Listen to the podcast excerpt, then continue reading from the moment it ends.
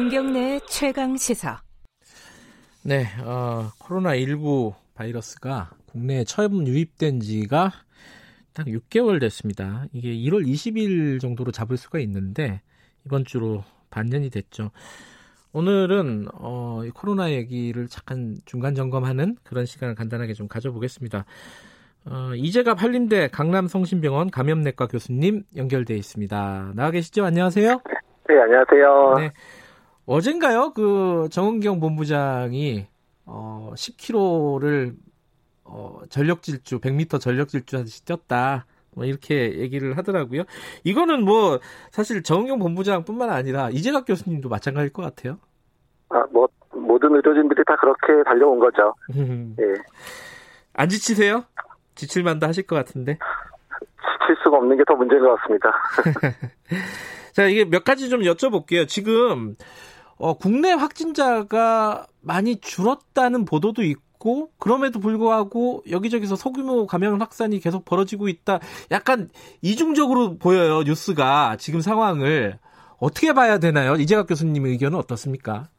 사실 뭐 어제 환자가 좀 줄었잖아요. 예. 근데 뭐 이미 어제 낮에 뭐 서울에서도 그렇고 광주에서도 그렇고 집단 발병이 또 있었거든요. 네.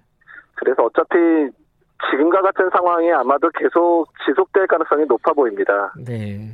뭐 조만간 뭐 어, 국내 확진자가 0으로 갈 그럴 확률은 거의 없겠네요. 그렇죠. 뭐냐면 우리나라 내에서도 음. 이런 집단 발병이 계속 일어날 거고요. 네. 더 문제는 외국의 상황이 나쁘다 보니까 또 외국에서 또 들어오는 분들도 있을 거고 예. 그런 상황이기 때문에 어쨌든 우리나라 내부 또 전 세계적인 상황이 같이 좋아질 때를 기다려야 될 것 같습니다. 지금 미국도 상황이 굉장히 안 좋고 일본도 안 좋아지고 있잖아요. 네, 예. 이런 상황인데 이제 우리는 그래도 그나마 좀 괜찮은 게 저, 본질적으로 뭐 때문이라고 보세요? 이게 방역 당국, 뭐 국민들의 노력, 뭐 이렇게 뭐 본질 총론적으로 그렇게 얘기할 수 있는데 뭐, 왜 우리가 이렇게 어, 거의 뭐 홀로 이렇게 상황이 좋은가 이런 생각도 가끔씩 의문스럽긴 해요. 보통 이제 긴장감의 유지라고 표현하는데요. 아하. 그때 경제 활동을 다 같이 재개하기를 했는데 네. 경제 활동 재개하면서 이제 구석구석에 있는 그런 위험 요인들을 얼마나 잘 제거했느냐, 음흠. 아니면 그대로 방치했느냐의 차이인 것 같습니다. 네. 사실 이제 우리나라는 이제 고위험 시설들 또 집단 발병한 시설들에 대해서는 계속 행정 조치를 내리고 있었고, 예. 또 국민들도 환자가 많이 늘어나면 네. 또 사회적 거리두기도 열심히 하셨고, 네. 그러니까 이런 긴장감들이 계속 유지되니까 예. 그나마 이 정도를 유지하고 있는 게 아닌가 음흠. 이런 생각이 듭니다. 긴장감을 유지한다는 거 이거 굉장히 말이 쉽지 보통 일은 아닌데 그죠?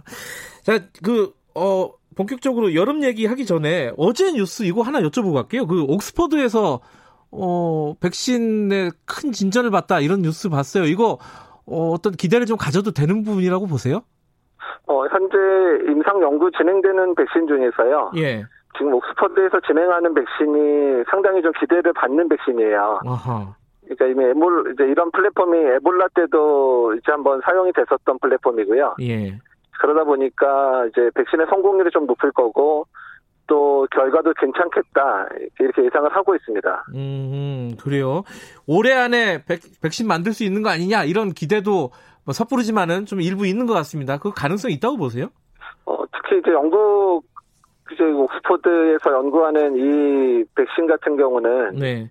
일단은 이제 가능성도 없고 임상 연구도 한 10월이면 끝날 거로 예상하고 있거든요. 네. 그래서 여러 국가들이 이미 이제 입도 선매라 그러죠. 네. 아니 선금 내놓고 우리 가져가겠다 음. 이런 식으로 하고 있는 백신이어서 예. 어떤 올해 말이면 뭐 많은 수는 아니어도 음. 접종이 시작되지 않을까 예상하고 있는 백신입니다. 그래요. 우리도 좀 돈좀 냈나요? 어떻게 됐나요? 어, 우리나라는 이제, 이제 전 세계 WHO나 예. 그다음에 이제 세피라 그래서 예. 그 연합체 지원하면서 기다리고 있는데요. 예. 어쨌든 이 전 세계 배분과 관련해서는 조금 우리나라 노력이 좀 필요한 부분입니다. 음, 그 배분 관련해서 조금 더 노력이 필요하다. 아, 이건 뭐 다음에 한번 좀 짚어보도록 하고요. 지금 이제 한여름입니다. 어, 뭐 날씨가 더웠다, 약간 서늘했다 그러기는 하는데 이제 휴가철 다가오는데 이게 지금 상황이 그나마 좀 관리되고 있는데 휴가철에 이거 안 좋아지는 거 아니냐. 예전에 한번 우리 경험했잖아요. 뭐 이태원 그때요. 네. 예. 이거 어, 우려가 좀 어떻게 보십니까? 걱정이 많이 되세요? 어, 일단 휴가의 패턴을 바꿔주시지 않으면 패턴. 예. 예, 그러니까 우리가 예전대로 했던 대로 사람 많은데 모이고 또 유흥업소 이런 데서 밤에 흥청망청 음. 이런 상황들이 되면 네. 그러니까 실제 뭐 바닷가나 산에서 벌어지는 것보다는 네. 이제 그 저녁에 식사하면서 음. 아니면 이제 술 마시면서 음. 이러면서 확산될 가능성이 높습니다. 음흠. 그래서 이제 휴가를 계획하실 때좀 네. 가족들끼리 좀 담백하게 가는 그런 휴가를 계획하시는 게좀 음. 안전한 휴가가 되지 않을까 이렇게 음. 예상을 하고 있습니다. 음. 단체 여행 이런 거는 좀 안 가는 게 낫겠네요, 그죠? 예, 그러니까 단체 여행, 뭐 수련회, 음. 그다음에 뭐 워크샵, 음. 뭐 이런 것들을 하게 되면 네. 사실 이제 저녁에 다 같이 모여서 또 뭐 술 마시고 또 네. 떠들썩하게 놀고 이런 상황들이 만들어지잖아요. 네. 그래서 이제 그런 거는 이제 다 위험한 상황들이 될 거고요. 네. 그래서 가족 단위의 조촐한 음. 그런 그리고 이제 식사 식사도 이제 숙소 같은 데서 와서 해 먹는 이제 그런 종류의 휴가가 바람직할 것 같, 같습니다. 아 담백하고 조촐하고 이런 휴가를 패턴을 좀 만들어 보자 이번 휴가에는. 근데 요번에 그 8월 17일을 임시 공휴일로 지정을 한다는 안을 지금 검토하고 있습니다 정부가. 이게 이제 일종의 황금 연휴 같은 게 생기는 건데 휴가철 안에 어 요거는 좀 걱정되는 부분 없으세요? 잘 쉬면 걱정이 안 되는데요. 예, 이제 이태원 같은 상황 발생할까봐 좀 두렵기는 하죠. 예. 근데 이제 기간이 좀 짧으니까 예. 오히려 그 시기에 의료진들이 좀 쉬고 네. 또뭐 택배 노동자들이 쉬고 음흠. 이제 그런 심의 시간으로 됐으면 좋겠다는 생각이 듭니다. 아, 아 지금 코로나 때문에 더 힘든 분들이 조금 휴식을 취할 수 있는 시간으로 활용하는 게 좋겠다. 음. 그런데 지금 여름철이라 이게 사람들이 굉장히 헷갈려해요. 물놀이가 이게 위험한 거냐? 그 수영 특히 이제 워터파크 이런 거 옛날에 많이 갔었잖아요. 이거 어떻게 봐야 됩니까? 이거는? 이제 물놀이 자체가 뭐 위험하냐 아니냐라고 표현한다기보다 예. 물놀이하는 장소에 사람이 너무 많이 몰리는 게 문제인 거죠. 음흠. 그래서 이제 마스크 쓰기도 어렵고, 그렇죠. 또 긴밀한 접촉이 일어나고, 예. 또 그런 데서 오래 놀다 보면 또 음식을 먹게 되고, 네. 이러다 보면 이제 마스크 쓰기가 어려워지기 때문에, 네.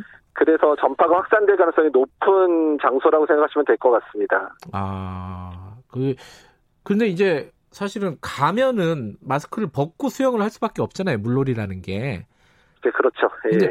일단 만약에 뭐 애가 졸라서 갔다 그러면은 어떤 수칙을 좀 지키는 게 좀 바람직할까요? 물론 사람이 너무 많으면 일단 안 가는 게 좋겠지만은 가게 됐다 그러면은 가게 된다면 네. 일단은 야외로 가는 걸 추천하고요. 야외 일단 예. 예 그리고 사람이 많지 않아야 되고 음흠. 그리고 음식이나 이런 것들은 되도록 그냥 가져가지 말고 네. 그냥 반나절 정도 놀고 음. 식사는 집에 가서 음. 예, 이런 것도 좋을 것 같습니다. 좋을 것 같습니다. 네. 그 해수욕장에 어, 마스크 쓰라고 하잖아요. 네. 예. 그건 좀 과한 거 아닌가? 라는 생각도 들고요. 이게 야외인데 음, 어떻게 생각하세요, 이거는? 그러니까 사람이 많이 모이지 않으면, 그러니까 뭐 한적한 곳에 가시면, 네. 뭐, 뭐 다른 사람 사람들하고 한 2, 3미터 이상 떨어져서 놀 수 있는 상황이라 그러면 뭐 네. 뭐 마스크 안 쓰고 볼 수도 있는데 예. 우리나라 해수욕장들이 조금만 유명하면 사람이 엄청 몰리잖아요. 예전 같은 거 보면 진짜 콩나물 시루죠. 예. 예. 그래서 거리두기 자체가 힘들어지니까. 예. 그래서 그 밀폐 밀접한 음. 상황이 돼버리면 네. 마스크를 쓸 수밖에 없게 됩니다. 예. 그래서 어, 그런 상황, 어, 주변에 사람들이 많이 몰리는 상황에는 마스크를 쓰는 게 좋겠다 이런 말씀이시네요. 네, 그렇습니다. 마지막으로요. 지금 이제 우리가 사실 위험 요소들을 하나씩 하나씩 경험도 하고 미리 선제적으로 대응도 하고 이렇게 해서 관리하고 있는데 지금 보이는 좀 위험한 곳들은 어디라고 보십니까? 뭐 계속 말씀드리는 부분이 동일한데요. 예. 그러니까 실내 공간에 사람이 많이 모이는 공간은 어디든 위험할 수밖에 없거든요. 네. 근데 이제 구체적으로 찾아내기가 힘들다 보니까 예. 이제 시민들께서 본인들이 봤을 때 위험하다고 생각되면 음. 방역 당국에도 좀 신고를 해주시고 네. 또 내부에서도 그런 조건들을 해결하는 노력들이 있어야 될 것 같습니다. 음, 지금 어, 이번 주부터 미술관, 박물관, 도서관, 수도권 문 연다고 아 문을 열어요. 이거를 여기서는 어떻게 어, 대처를 하는 게 좋을까요? 이게 사실은 일종의 좀 문 열어도 된다라는 시그널 같은 느낌도 있고요. 그래서 사실 그런 잘못된 시그널로 비치면 안 될 것 같고요. 예. 일단은 이제 관람객 수를 제한하고요. 네. 또 관람객들도 마스크를 쓰고 관람할 음. 수 있게끔 음. 잘 교육하고 또 잘 운영의 묘를 살려야 될 것 같습니다. 예, 알겠습니다. 어제부터 열었다고 하네요. 네, 오늘 말씀 여기까지 드릴게요. 휴가철 어, 조촐하고 담백한 휴가 계획하라 이런 말씀이 기억이 납니다. 자, 여기까지 듣겠습니다. 고맙습니다.